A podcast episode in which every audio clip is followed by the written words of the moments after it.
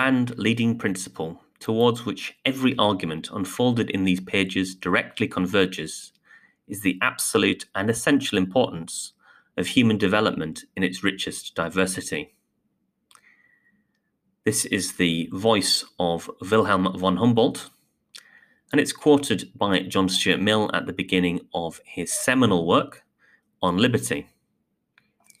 Now, we remember Mill in that work, or at least most people remember Mill, as being the author of The Harm Principle. The Harm Principle states that individuals should be able to do whatever they like so long as they don't harm other people. And the Harm Principle has been used, indeed, it was intended to be used by Mill to prescribe the limits of the power of the state and to ensure that the state does not transgress upon territory that properly belongs to the individual. Mill says, over himself, over his own body and mind, the individual is sovereign. And in these two quotations, in these two ideas, we have um, a tension in Mill. On the one hand, he seems to be behaving like or arguing like a classical liberal. He wants the state to be small. At least that's the conclusion that most naturally accords with the harm principle. And on the other hand, if we listen to the voice of von Humboldt, Mill is stressing the absolute and essential importance of human development in its richest diversity. Well, that starts to suggest that maybe Mill would be in favour of a larger state in some circumstances. Because modern liberals would argue that only a large state can provide the prerequisites for uh, human development in its richest diversity. So Mill's often been seen as a transitional liberal. He's definitely mostly a classical liberal in the sense that um, if you read uh, his writings, he's, he's, he's arguing for a small state. Um, he is a Victorian thinker, after all, but there are suggestions of what is to come in Mill's writing. Thus, his focus on human development right at the beginning of On Liberty. Okay, so I'm going to talk about Mill today. I'm going to start by talking a little bit about his life. Um, I'm then going to talk about On Liberty, the most important text uh, that you need to be familiar with, because it contains two key ideas um, that the specification wants you to be familiar with. First of all, the harm principle, which I've also already touched upon. And secondly, the idea of toleration. Uh, and Mill explores this uh, in chapter two when he talks about and defends uh, free speech. I also want to talk about two other things in relation to, to, to Mill, uh, which relate to two other books that he published. Firstly, I want to talk about um, his views on women. He was a radical thinker in many ways and wanted uh, women to have the vote. He's one of the first, certainly one of the first male political philosophers to articulate that view in a book called The Subjugation of Women, published in 1869. He's also a member of parliament who, um, when the Second Reform Act uh, was being de- debated in 1866, he put forward an amendment that would have given women the vote. So he's very progressive on these issues. And finally, I want to talk about his views on democracy, um, most of which are contained in a book called Considerations on Representative Government, published in 1861. Um, Mill, like most of the liberals in the period, and certainly like most classical liberals, um, believed in democracy, but he also had misgivings about uh, what the emergence of mass democracy uh, would mean for liberal society, and he had he had worries about that. So that's the way that we're going to approach this. I'm going to start then by talking about his life. So Mill was a Victorian thinker. He was born in 1806. He dies in 1873, and so most of the time that Mill is alive, and certainly um, once he's uh, an adult, once he's he's writing, uh, these great works of um, political philosophy. Victoria is on the fr- on the throne, so he's a classic Victorian thinker. And so, uh, the England that Mill is growing up in, uh, we, we we have, Britain has a large empire. We are the industrial centre of the world, um, and it's a period of rapid industrial development and rapid change. Now, Mill himself is a bit of a prodigy. Um, he's a he's a child genius, in other words. Um, when he's growing up, he learns Latin and Greek. He helps his father to publish um, a history of India. He also helps his father to edit his own work of political economy. And Mill becomes, as a result of this childhood, a true polymath. And he goes on to write really important works um, in politics, also in philosophy, and in economics. So, for example, in politics, um, he writes books um, like On Liberty. Uh, in philosophy, he writes a book of logic. Um, and in economics, he, he writes uh, a book that goes on to become the textbook for economics uh, for about 50 years until Alfred Marshall's book on economics replaces it. So he's a true polymath. Um, he writes all sorts of stuff, and he's also actively engaged in politics. He's a member of parliament, uh, um, and therefore he's he's not just a passive um, person, sort of philosophically reflecting on politics. He's actively engaging in it. Now, partly because of his his childhood, um, he's kind of I should have said in relation to his childhood, he's kind of an experiment. The reason he's a he's a genius isn't an accident. It's because um, James Mill, his father, um, and uh, friends like Jeremy Bentham um, believe um, in a certain sort of education that you can create genius by um, by design, by by by bringing up a child in a certain way. And so Mill is a bit of an experiment. He's he's he's um, the education that he receives is a bit of an experiment, and it and it kind of works. He's he obviously turns into a genius. Um, but he also has a mental breakdown in his 20s, and he recovers, so the story goes, by reading romantic poetry. Um, now, his father and uh, Jeremy Bentham very influential on Mill, and as a result, Mill follows them in becoming a utilitarian. Uh, or ha- as Mill describes it, he, he becomes a philosophical radical. Now, utilitarians are those that believe that morality is about maximizing pleasure and mi- minimizing pain. Importantly, um, Mill um, adds to that crude utilitarian uh, logic. We don't need to dwell on it too much here because um, it doesn't pertain too much to his political views. Um, but it's worth mentioning that whereas for Jeremy Bentham, um, utility was simply about adding up pleasure and pain in what he just, he called um, the hedonic calculus. Um, Mill said it was quite tricky to do that because you, you can't just take into account the the quality, sorry, the quantity of pleasure. You also have to take into account the quality. So Mill believes in in higher and lower pleasures. Um, and essentially, Mill's view is if you want to have a society that is happy, you need to provide conditions of liberty, because ultimately, um, and this is a really well trodden liberal argument now, individuals are rational, um, utility maximizing creatures.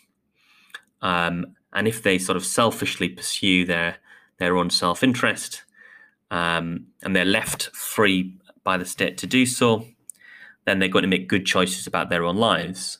And so, a liberal society that allows people to live their own lives in their own way is also going to be a society where happiness is maximized. And so, Mill's liberalism and his utilitarianism, at least in his own mind, do not come into conflict. Other thing we should say about Mill um, is that he has a very influential relationship with a woman called Harriet Taylor um, who is certainly Mill's soulmate throughout his life um, and ends up becoming his wife. Um, but that happens uh, fairly fairly late on in his life because Harriet had been married uh, to another man. Uh, but many people argue that that Harriet Taylor was at the very least very influential on Mill's thought. That that, that Harriet may well, for example, have influenced some of Mill's feminist beliefs and ideas. And others argue that, that some of Mill's work may, may actually have been written by Harriet Taylor, which is worth mentioning. Okay, so I'm going to move on. I'm going to talk about um, some of Mill's ideas, starting with um, the two ideas that, that are in the spec, and those are the harm principle and tolerance, which are both ideas that come from a book called On Liberty, published in 1859. In chapter one of On Liberty, Mill outlines what he describes as a very simple principle. And on the face of it, it is a very simple principle. The harm principle is simply the idea that individuals should be able to do whatever they like, they should be able to exercise their freedom, um, subject to the constraint that they mustn't harm other people. And by harm, there's a little bit of debate about this. Uh, Mill seems to mean direct physical harm, and, and, and he certainly excludes, for example, the idea that um, offending somebody might be harmful, and therefore you should restrict somebody's freedom because what they do or say might be offensive to them. Um, and later philosophers like Joel Feinberg have have questioned that, but certainly for Mill, um, offence is not a sufficient warrant to restrict somebody's uh, liberty. And so, um, for somebody like Mill, um, you know, if you want to set up a nudist colony um, and all walk around naked, um, the fact that some people may be offended by that exercise of your freedom is besides the point. Uh, it is open to you to do so. You're not directly harming anybody um, by doing so. And the argument that um, the offence that you cause is harmful is not an argument that Mill uh, entertains. Equally, for Mill, um, you should be able to do things uh, to yourself, even if those things that you do to yourself may be harmful. Um, so it's not the business of other people to uh, tell you what to do, even if, um, even if were they to interfere in a paternalistic way in your life, that might be better for you. It might be that you you you rather like um, smoking fine cigars, uh, drinking whiskey, um, paint your own picture. It might be very bad for your health, but that's up to you over yourself, over your own body and mind. The individual is sovereign. It's not for other people to tell you what to do. And it's certainly not for the state to tell you what to do. The fundamental belief that Mill has here in the harm principle is that if you allow people to live their own lives in their own way, to engage in what Mill calls experiments in living, if you allow people to behave, um, therefore, quite eccentrically, people pursuing lots of different ways of living a good life.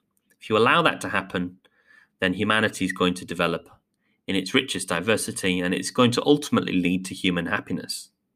And so you should uh, get the state out of the way and allow people to pursue their own lives in their own way because it's going to lead to uh, a flowering of human development. It's going to allow many flowers to bloom in many different ways. So that's chapter one um, of On Liberty. That's the very simple principle, the harm principle. And many have argued that it leads to a view of the state um, that is quite limited, that the state, if it's only interfering in our lives to prevent harm to others, well, then it's not going to be a state that's doing all that much. It's going to look much more like the state that someone like John Locke imagined, where the state only exists to protect our natural rights, life, liberty, and property, than the sort of state, for example, that John Rawls has in mind, where the state is going to exist also to try and create a just society, a society where there is genuine equality of opportunity. Um, okay, so that's the harm principle. Let's let's move on to the second idea that the spec wants us to talk about, which is toleration. And Mill um, explores toleration in chapter two. Now, we've already seen you know, a suggestion of what Mill might think here, because a, a society um, that operates according to the harm principle is going to be a society where many different people are doing very many things. And we've already heard from Mill that uh, offending somebody is perfectly okay. It's not a reason to restrict someone's freedom that they might offend somebody. Uh, in chapter two, he makes that explicit in relation to uh, free speech.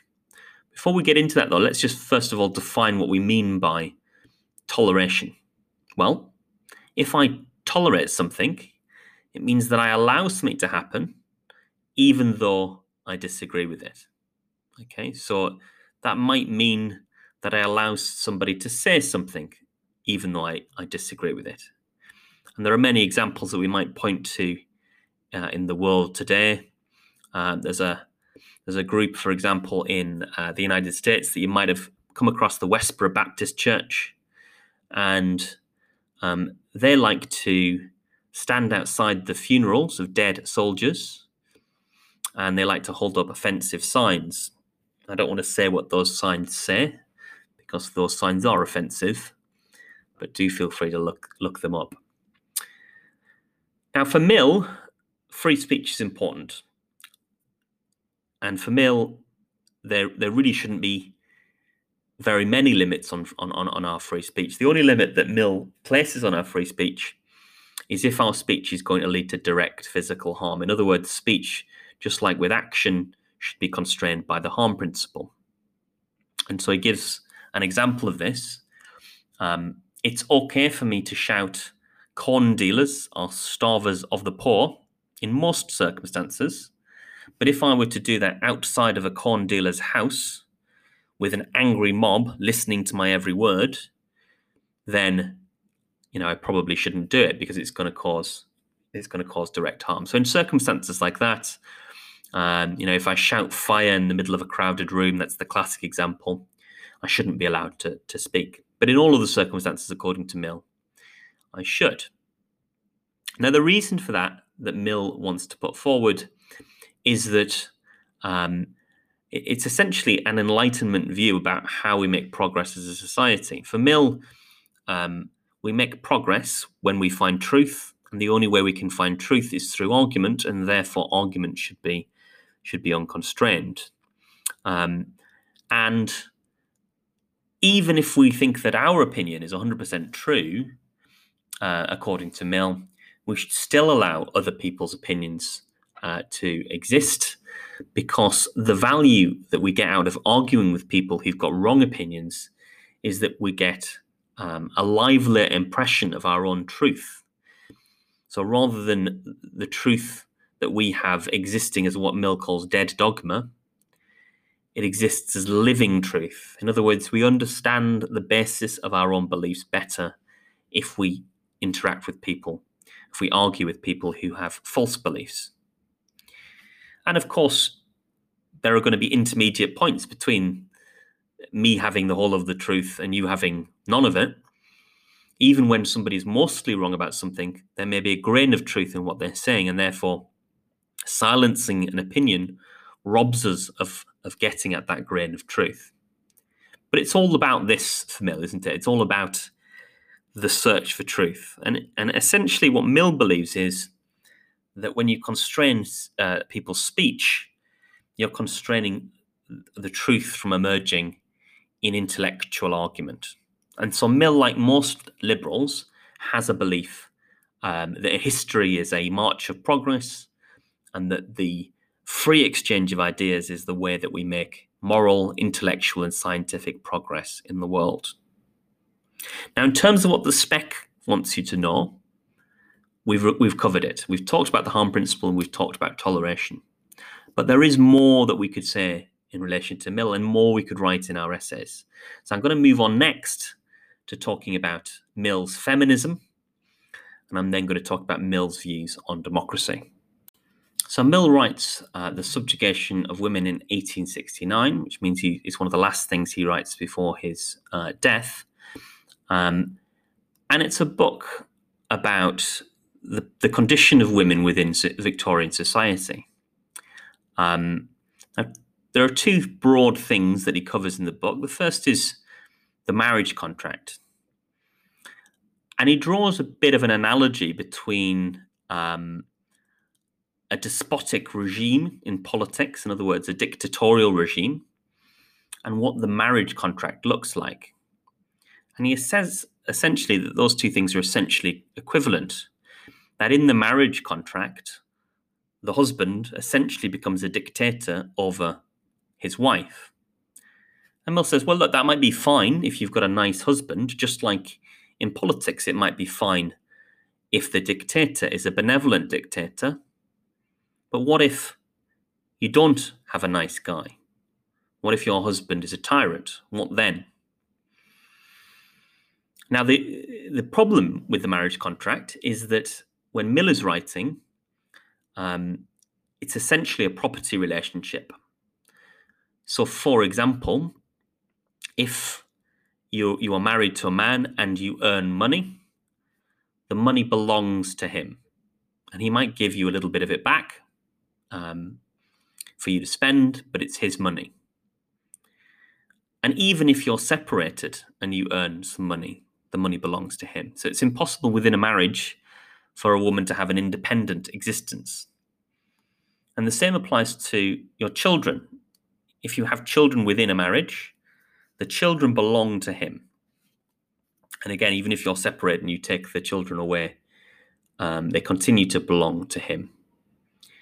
And the problem with the marriage contract continues right up until you know very very recent times. So, for example, up until the 1990s, until Tony Blair's Labour government, um, the idea of marital rape didn't exist because you were in a marriage contract, uh, if your husband wanted to have sex with you, you were presumed to consent. Um, and that was changed in the 1990s. And so, this idea of the marriage contract as a, essentially a, a property relationship, with the woman being very much subservient to her husband, um, is something that really survives for a very long time. And that's something that Mill talks about in The Subjugation of Women.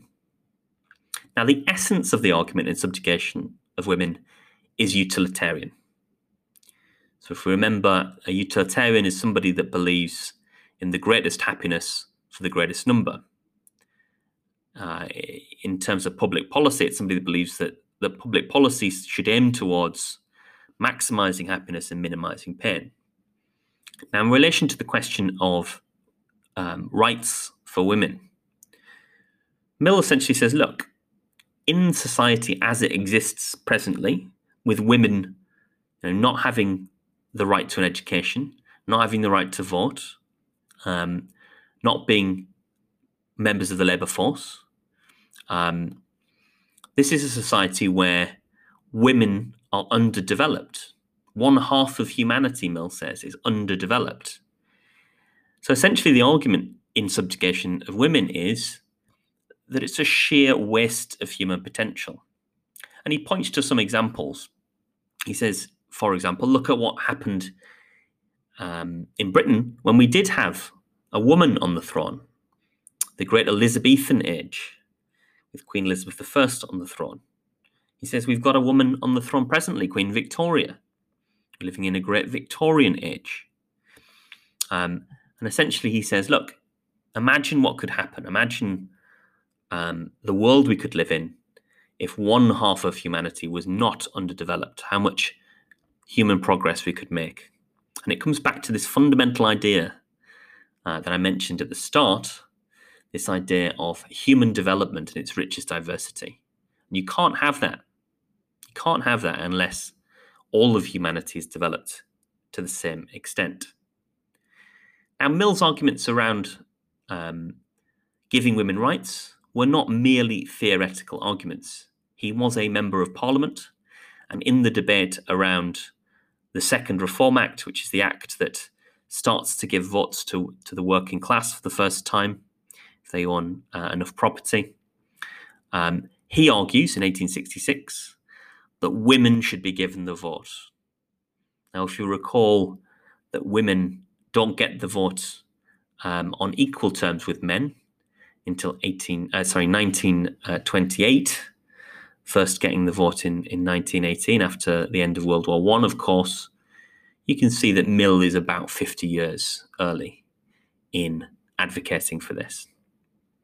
So he is a liberal feminist. He is an, uh, a fairly early liberal feminist. Obviously, Wollstonecraft, um, about 50 years earlier, um, argues very, very similar things, but Mill picks up the baton in the subjugation of women, and it's worth mentioning that he does. Now, the final thing I want to mention is a book called Considerations on Representative Government, which Mill publishes in 1861. And in this book, Mill discusses his thoughts on democracy.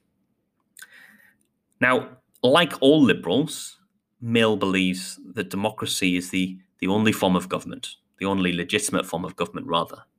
In other words, that um, authority can only be legitimate if it is exercised um, with the consent of the governed, and that, that authority becomes illegitimate as soon as that's not the case. So he is a Democrat, um, but as the title of the book suggests, he believes in representative government, and he believes in representative government of a particular type. Um, essentially, Mill's view of democracy is that um, voters should look at elected representatives in terms of the qualities they possess.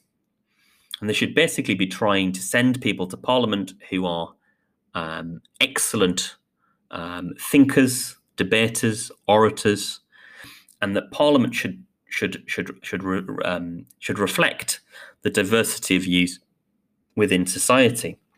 And so Mill is one of the first thinkers to argue for proportional representation. Mill is uh, not a big fan of political parties. He believes that Parliament should represent independent individual voices rather than being um, governed by uh, large political parties who whip their members of Parliament to vote certain ways. Um, and so he thinks he thinks Parliament should be a chamber of um, highly educated people debating the issues of the day in a pretty independent fashion, and that they should be elected on the basis of proportional representation so that all voices in society are mirrored. Um, now, he's also got some quite strange views about democracy. Um, so, for example, because he wanted um, democracy to be um, or to lead to over time um, the development of people's education, because he wanted democracy to lead to the furtherance of knowledge. Um, he, he, he wanted society to eventually become um, an arena where people are debating ideas, and and by debating and defending ideas, uh, Mill felt that a democratic society, in its truest sense, would lead to a much more educated uh, population. And so, because of this, Mill opposed the secret ballot. In other words, he opposed the idea that when we vote, we should go into a booth and secretly put an X down on a piece of paper and put it into a ballot box. What Mill thought we should have to do is to actually defend our vote in public. Because if we did that, we'd have to get into the reasons why we're voting a certain way. And so Mill's conception of democracy is much richer and much fuller than uh, the, the, the kind of democracy that we live in today. The other thing that Mill said, much more controversial, was that those people who don't know very much about politics should not be allowed to vote, that you should have to sit a test. In other words, that you should have to know the bare minimum about politics in order to be able to cast a ballot. Um, and further to this, if you knew a lot about politics, Mill argued that you should be given more than one vote. He devised what he called a plural voting scheme. Uh, and he said in his biography that this scheme, this idea, found favour with nobody. It was not very popular. So Mill was a, de- was a Democrat, but he also had, as many liberals did, misgivings about democracy. And essentially, they boil down to a fear of the uneducated mass of people. Now, obviously, Mill's conception of democracy is that it should be essentially ruled by the best uh, people going into parliament and debating ideas. And so he's horrified by the idea that democracy might actually be ruled by the uneducated masses. And he talks here about um, the case of Socrates. Now, for those of you that don't know, Socrates was arrested in ancient Athens, put on trial by the Athenian polis, um, and the Athenian polis voted as a whole after uh, hearing from Socrates and hearing from his accuser, and Socrates was put to death. Uh, he was charged with corrupting the youth of Athens and he was forced to drink hemlock. And Mill uses this as an example of what he, he sees as the danger of democracy, that it could lead to, to quote de Tocqueville, the tyranny of the majority, that it could um, prioritize the common good, a collectivist concept, over the rights of the individual. That democracy could lead to the violation of individual rights. And in particular, what he's worried about, because remember, 1867, the passage of the Second Reform Act is the first time that working class people get the vote. He's worried that because the working class will vote in their own class interests, and because they're the most numerous class in society, that working class people will vote for socialism. And what does socialism mean? It means the violation of property rights. And so we find in Mill this curious mixture of um, really, in some ways, quite a radical Democrat with some of the ideas that he has in, in relation to democracy, but there's also misgivings. There's there's a there, there are worries about democracy in Mill, and these worries are typical of classical liberal views of democracy. Modern liberals far, far, far more comfortable with democracy because they're living in a completely different historical context where uh, democracy is much more firmly embedded. Uh, but classical liberals have these historic worries that democracy will lead to rule by those least fit to govern the ill educated masses. Okay, I'm just going to summarize as quickly and as briefly as I can. First of all, Mill is a transitional liberal. Now, this means he's mostly a classical liberal, but there are elements in his thought that prefigure um, or preempt the ideas of modern liberals. And so we find the first idea, the harm principle, we find in there an argument that says you can do whatever you like so long as you don't harm other people. And this has been interpreted by many people as an argument for a small state, the kind of state that John Locke had in mind, which is going to do as little as possible and is going to interfere in our freedom as little as possible. But also in On Liberty, we find this idea of the development of the individual. The idea that if you allow people uh, their freedom, that it's going to lead to human development. And it's that idea of human development, um, that thought in Mill, which ends up getting developed by modern liberals into um, ideas uh, like positive freedom, the idea that freedom uh, we're free insofar as we have the capacity to develop. And so there is a tension here in Mill. Uh, he's certainly a classical liberal. He wants the state to be small, but there are little ideas, little suggestions of ideas, like his fixation on human development, that chart the way for what is to come, which is modern liberals arguing for a much greater role for government in order to provide people with the, the resources that will enable them to develop. Now, Mill in chapter 2 of On Liberty argues for a society that is tolerant. Um, we could sum this up with the words um, Voltaire I may detest what you say, but I should defend to your death the right to say it. Mill believes in free speech. And he believes in free speech for a very simple reason. He thinks that it's only by having discussion and debate uh, with other rational beings that society can make moral, scientific, and intellectual progress. And so that's it. That's it. It's as simple as that for Mill. Um, now you can criticize that, and I think particularly in in modern times, we realise that that Mill's version of free speech relies upon the idea that we are in fact trying to um, argue about the truth. Well, it doesn't feel like that much of the time when we're on social media, does it? It doesn't feel like that is the only purpose of speech. In any case, Mill's a big believer in speech, in free speech, and he wants as little constraints as possible. And the only real constraint in speech is that provided by the harm principle, So if I'm shouting fire in a crowded building, well, that shouldn't be allowed, but pretty much everything else should be, according to Mill. Fourth, uh, thirdly, rather, Mill is a feminist. Uh, he argues in The Subjugation of Women that the marriage contract is essentially a despotic uh, contract um, and represents uh, a contract that looks more like a, a, a, property relationship than it does a relationship built on love, equality, and mutual respect.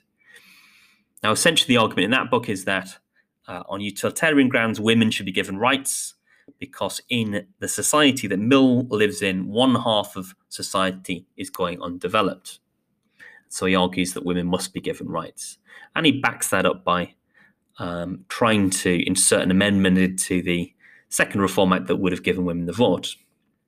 Finally, Mill believes in democracy, but he is also ambivalent about democracy. He wants to have a democratic society um, where um, Parliament is a chamber of experts discussing and debating with each other as individuals um, and reaching uh, conclusions that are correct. He wants the wider society to be a society uh, that is truly democratic, lots of people discussing and debating with each other. Um, he wants to give the more educated more votes. Um, and he wants to have proportional representation. So he really is a Democrat in the liberal tradition. But he also has misgivings.